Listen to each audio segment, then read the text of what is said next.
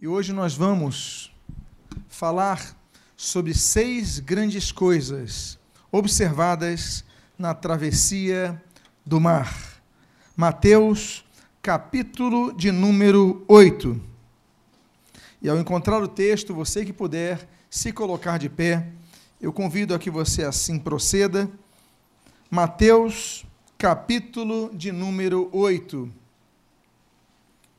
E eu gostaria de começar a minha leitura com o verso de número 23. Registra o autor sagrado. Então, entrando ele no barco, seus discípulos o seguiram. Oremos. Pai amado, Deus bendito, lemos a tua santa e preciosa palavra e pedimos, Deus, fala conosco nesta noite. Fala aos nossos corações, transforma tudo aquilo que precisa ser transformado em nós. E o que nós pedimos, nós te agradecemos em nome de Jesus. Amém. E amém. Os irmãos podem tomar os seus assentos. Jesus, ele está no início do seu ministério.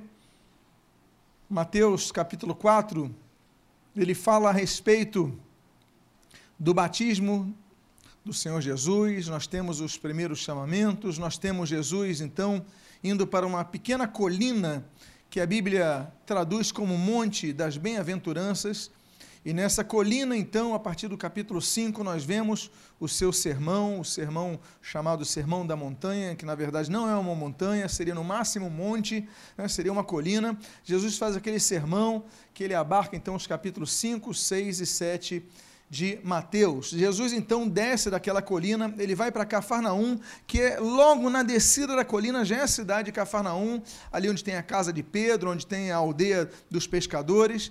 Jesus, quando está descendo, se encontra com um leproso e Jesus cura o leproso.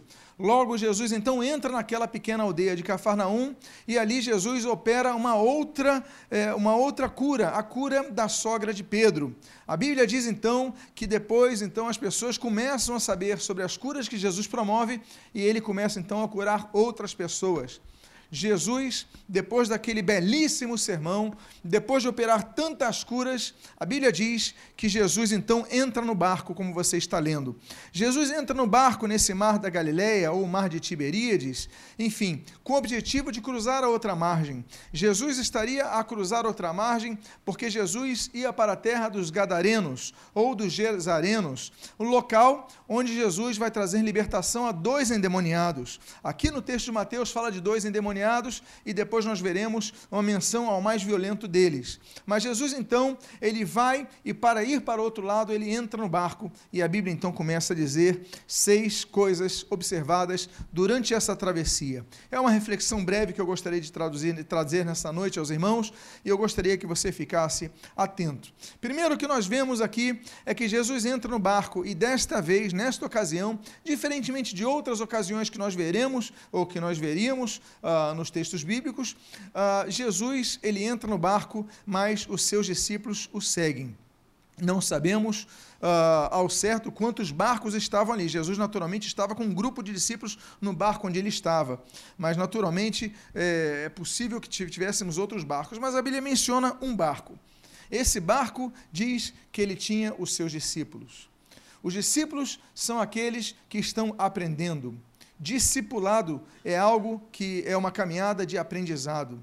Nós estamos aqui na igreja para aprender. A nossa vida, a nossa caminhada cristã é uma caminhada de aprendizado. Ninguém pode dizer que já sabe todas as coisas. Nós estamos todos os dias aprendendo algo, aprendendo a enfrentar as coisas. E nós precisamos de um mestre.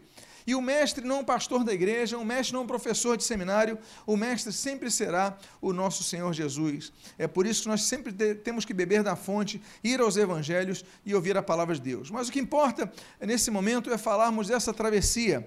Os discípulos então acompanham Jesus, eles estão vendo Jesus curando, eles estão ouvindo o sermão de Jesus, os ensinamentos de Jesus, e nós então começamos a ver a primeira grande coisa observada nessa essa travessia do mar. E a primeira grande coisa está no início do versículo 24, onde nós lemos: E eis que sobreveio no mar uma grande tempestade, de, de sorte que o barco era varrido pelas ondas. A primeira grande coisa é a grande tempestade que se observa quando ele está atravessando. É importante nós notarmos que aqueles que já estiveram no Mar da Galileia vão se lembrar que o Mar da Galileia ele fica abaixo do nível do mar.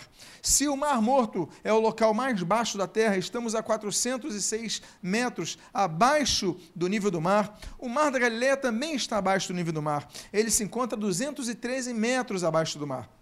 Talvez por isso, e logo depois dele nós temos uma série de montanhas, nós temos uma cadeia de montanhas, vamos ter ali as montanhas de Golã, há muito choque de temperatura. Então, diferentemente de uma temperatura que começa a, a mudar do quente para o frio de maneira a, a, amenizada, de maneira tranquila, leve, de repente vem um vento do norte que se choca com o vento do sul e isso gera tempestades. Nós vimos numa das viagens, por exemplo, mostrando os irmãos, estávamos lá chegando, o mar estava liso, tranquilo, parece que tinham, tinham passado uma plana naquele mar, não se via uma onda. Em poucos minutos já havia um mar revolto ali. E ali nós explicamos essa, esse choque de massas de ar. O fato é que grandes tempestades eram e são ainda hoje comuns no Mar da Galileia. E nós temos essa primeira tempestade. A tempestade tem vários significados na Bíblia. Por exemplo, Jó, no capítulo número 9, dizia que a sua vida era como uma tempestade. Muitas vezes nossas vidas são como tempestades. Nós estamos vivendo momentos difíceis, estamos sendo soprados um de um lado para o outro. Jó não apenas fala que a sua vida é tempestade. O rei Davi, ele quando escreve um dos salmos, ele escreve dizendo que a voz de Deus se ouve no meio da tempestade. Nós temos o rei Davi, então, mencionando que, ainda que estejamos no meio da tempestade, nós podemos ouvir a voz de Deus. Isaías, por exemplo, ele vai falar que Deus é um Deus que está presente no meio da tempestade. Ainda que nós estejamos no meio da tempestade, Deus não nos abandona ali. A Bíblia diz em Jeremias também sobre tempestade, o profeta Jeremias, o profeta de Anatote, ele vai dizer, por exemplo, que o juízo de Deus é como tempestade, porque Deus, quando traz o juízo, ele mexe céus, ele mexe terra. A Bíblia vai falar, por exemplo, no livro de Jonas, que Jonas é o profeta que é lançado ao mar por causa de uma tempestade. E muitas vezes vezes é o que nós notamos, Deus nos lançando ao mar, para que nós tenhamos experiências mais profundas. Me perdoem o trocadilho com o Jonas, mas experiências profundas com Deus por causa da tempestade. E por fim, nós temos mais um texto, que é o texto do profeta Sofonias, que fala que ainda que haja uma tempestade, Deus prepara um caminho no meio da tempestade. Eu quero dizer para você que está passando por uma tempestade em sua vida, ou uma grande tempestade em suas vidas, as tempestades acontecem a todos. Todos nós passamos por tempestades, todos nós passamos por desertos e todos nós passamos por tempestades. Há momento que há uma calmaria muito grande em nossas vidas e nós então descansamos, não nos preparamos para o futuro, não nos preparamos para enfrentar os problemas, mas muitas vezes a tempestade vem e começa a nos sacudir. A Bíblia diz nesse texto que você leu que de repente sobreveio uma grande tempestade e o barco que era um, o local de transporte, começou a ser sacudido. Começa a haver um problema ali, afinal de contas, o barco sacudindo, o que, que, ele pode, o que, que pode acontecer com o barco? Ele pode se virar. E nós temos, então, uma segunda coisa, uma segunda grande coisa que nós lemos ali no meio da tempestade. E a segunda grande coisa é um grande temor. A Bíblia diz, na continuação do versículo 24, que, entretanto, Jesus dormia. Apesar da grande tempestade e os discípulos estarem ali, presentes, entretanto, Jesus dormia. A segunda grande coisa que se nota é um grande temor. Afinal de contas, Jesus estava no barco, mas Jesus estava dormindo. o grande temor acontece quando nós percebemos que estamos na tempestade e não notamos a presença de Deus em nossas vidas parece que estamos sozinhos. O barco está sacudindo, o barco está quase rachando, as ondas estão entrando na a água está entrando, as ondas estão levando água para dentro do barco. Nós já estamos encharcados e Jesus está dormindo. Parece que Deus não está preocupado com os nossos problemas. E nós começamos a ficar aflitos, por isso que eu falei que a segunda grande coisa que se nota no barco é um grande temor. Porque, meus amados irmãos, se Deus ao menos respondesse algo, já traria tranquilidade aos nossos corações. Existem três tipos de respostas que Deus pode dar. A primeira resposta é quando Deus diz sim. Deus pode dizer sim de maneira imediata, como falou, por exemplo, e respondeu, por exemplo, aos apelos de Elias ali no Monte Carmelo. Elias simplesmente pediu a Deus que interviesse, Deus mandou fogo sobre o seu sacrifício naquele, naquele é, altar de, de sacrifícios. Então, Deus respondeu sim de imediato. A segunda resposta que Deus pode dar é não. Deus pode responder não. Davi, por exemplo, ele tem um caso de adultério, nasce o seu filho, e quando nasce o seu filho, nasce doente, ele começa a entrar num processo para óbito, e ele clama a Deus: Deus cura o meu filho. Ele é inocente, ele não tem nenhum nada a ver com o meu problema. Mas Deus responde não e aquela criança morre. O problema então não está quando Deus responde sim ou quando Deus responde não, porque ao menos responde é quando Deus responde espera. E Deus muitas vezes responde espera através daquilo que nós interpretamos por silêncio. O silêncio é terrível, ninguém gosta de esperar, ninguém gosta de ter um pedido sem encontrar respostas.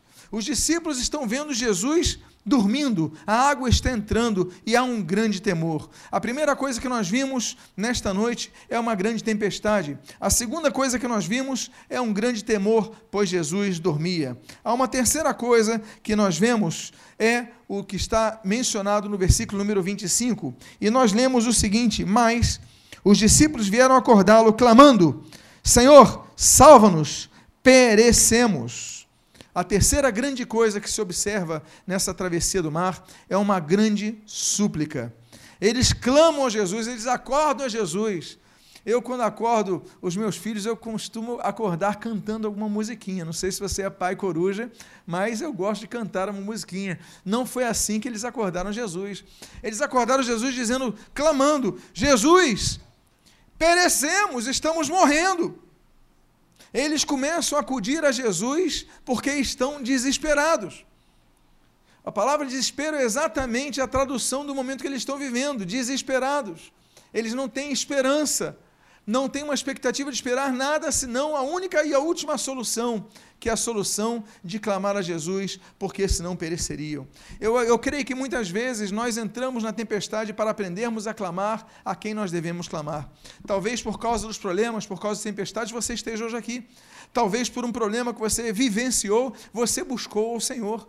Alguns buscam pelo amor, mas alguns buscam o Senhor pela dor, pelo sofrimento, pelas dificuldades. Esses homens eram discípulos, mas estavam desesperados. Eles acordam Jesus dizendo: Jesus, perecemos.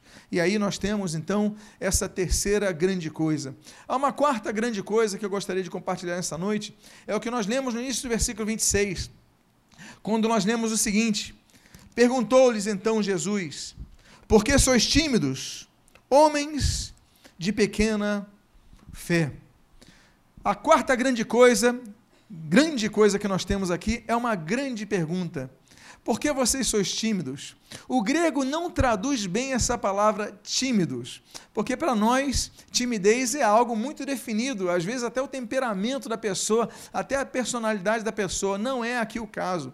A timidez, que expressa a palavra grega, que não tem uma tradução exata para o português, é a palavra da pessoa não exercer aquilo que aprende vocês não têm coragem de exercer aquilo que aprendem, não têm coragem de exercer a vossa fé. Nós devemos aprender a exercer a nossa fé. Nós estamos aqui na igreja aprendendo, nós temos aprendido, nós temos ouvido a palavra, mas há momentos que nós precisamos aprender, há momentos que nós precisamos buscar do Senhor, mas aplicar diante das dificuldades da vida a nossa fé. Amados irmãos, não adianta nada nós só exercemos a fé no culto nós só cantarmos, olha, eu vou vencer em nome de Jesus, e você canta e você louva, e você.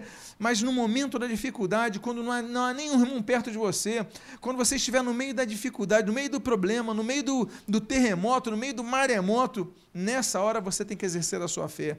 A fé, ela deve ser exercida diariamente em, toda, em todos os momentos de nossa vida. Por isso que Jesus critica esses homens. Ele fala: é o momento de vocês exercerem a sua fé. A sua fé vocês têm que exercer a vossa fé. vocês não podem ser tímidos nesse sentido de apenas aprender e não exercer. Então nós temos uma grande pergunta. Nós temos a quinta grande coisa que nós vemos nessa travessia do mar. É a que nós encontramos no versículo 26. E a Bíblia diz: E levantando-se, repreendeu os ventos e o mar, e fez-se grande bonança quinta coisa, quinta grande coisa que nós vemos é uma grande paz. Há uma grande paz que procede-se ao problema de dificuldade. Jesus, ele repreende os ventos, ele repreende o mar. Jesus é o Deus Todo-Poderoso, Jesus é o Deus que pode todas as coisas. Amados irmãos, Deus pode repreender o problema que você está vivendo. Não há problema insolúvel para Deus. Não há problema impossível para Deus. Deus pode intervir na sua causa, Deus pode intervir no seu problema e Deus pode trazer transformação na sua vida. Eu quero dizer a você hoje, hoje a palavra é uma palavra breve, uma reflexão rápida, mas eu quero trazer uma palavra a você. Você veio aqui nessa noite porque Deus tinha um propósito para a sua vida e um dos propósitos é que você exerça a sua fé, que você possa clamar a Deus, porque Deus vai te dar forças e você vai ter uma grande bonança, uma grande tranquilidade em sua vida. E é por isso que eu finalizo essa breve palavra com o texto do versículo 27. E o texto diz assim: E maravilharam-se os homens, dizendo: Quem é este que até os ventos e o mar lhe obedecem? E a sexta grande coisa é o grande homem que é Jesus. Jesus, ele pode mudar a sua vida. Jesus, ele pode transformar o teu ser. Jesus, ele está presente. Ele prometeu, onde dois ou três estivessem reunidos em seu nome, ali ele estaria. Jesus está presente em nosso meio. Eu quero convidar a você a ficar de pé nesse momento. Eu quero fazer uma oração por sua vida neste momento. Eu quero fazer uma oração a você que está vivendo uma situação difícil você que está vivendo uma situação de tempestade em sua vida. Talvez você esteja enfrentando um problema muito sério um problema que parece insolúvel, parece que o seu mar vai virar, o seu barco vai virar no meio do mar, no meio dessa tempestade. Você não vê a solução, mas eu quero dizer para você nesta noite que você exerça a sua fé, clame a Jesus, que ele vai mudar a sua vida. Eu quero convidar a você a fechar os seus olhos e a você que nesse momento está vivendo essa situação, que está vivendo essa situação difícil, está vivendo essa dificuldade, que você possa colocar a mão no seu coração e comece a clamar ao Senhor. Pai amado, em nome de Jesus, nós te glorificamos, nós te agradecemos, nós te bendizemos, nós te agradecemos por tua presença em nosso meio, a tua presença que nos traz paz, a tua presença que nos traz conforto. Pai amado, opera transformação em nossas vidas e em nome de Jesus, Pai, traz traz paz às nossas vidas, intervém contra a tempestade, intervém, Senhor, contra toda dificuldade que nos tem feito, Senhor, clamar a Ti. Estamos aqui para clamar mas estamos aqui também para exercer nossa fé. Então, repreende o vento, repreende o mar, repreende as dificuldades e traz paz. Como diz o texto, houve grande bonança, que haja uma grande bonança em nossas vidas. E o que nós pedimos, Pai, nós pedimos, intervém em nossas vidas, modifica essa situação. E o que nós pedimos, nós te agradecemos, em nome de Jesus. Amém e amém.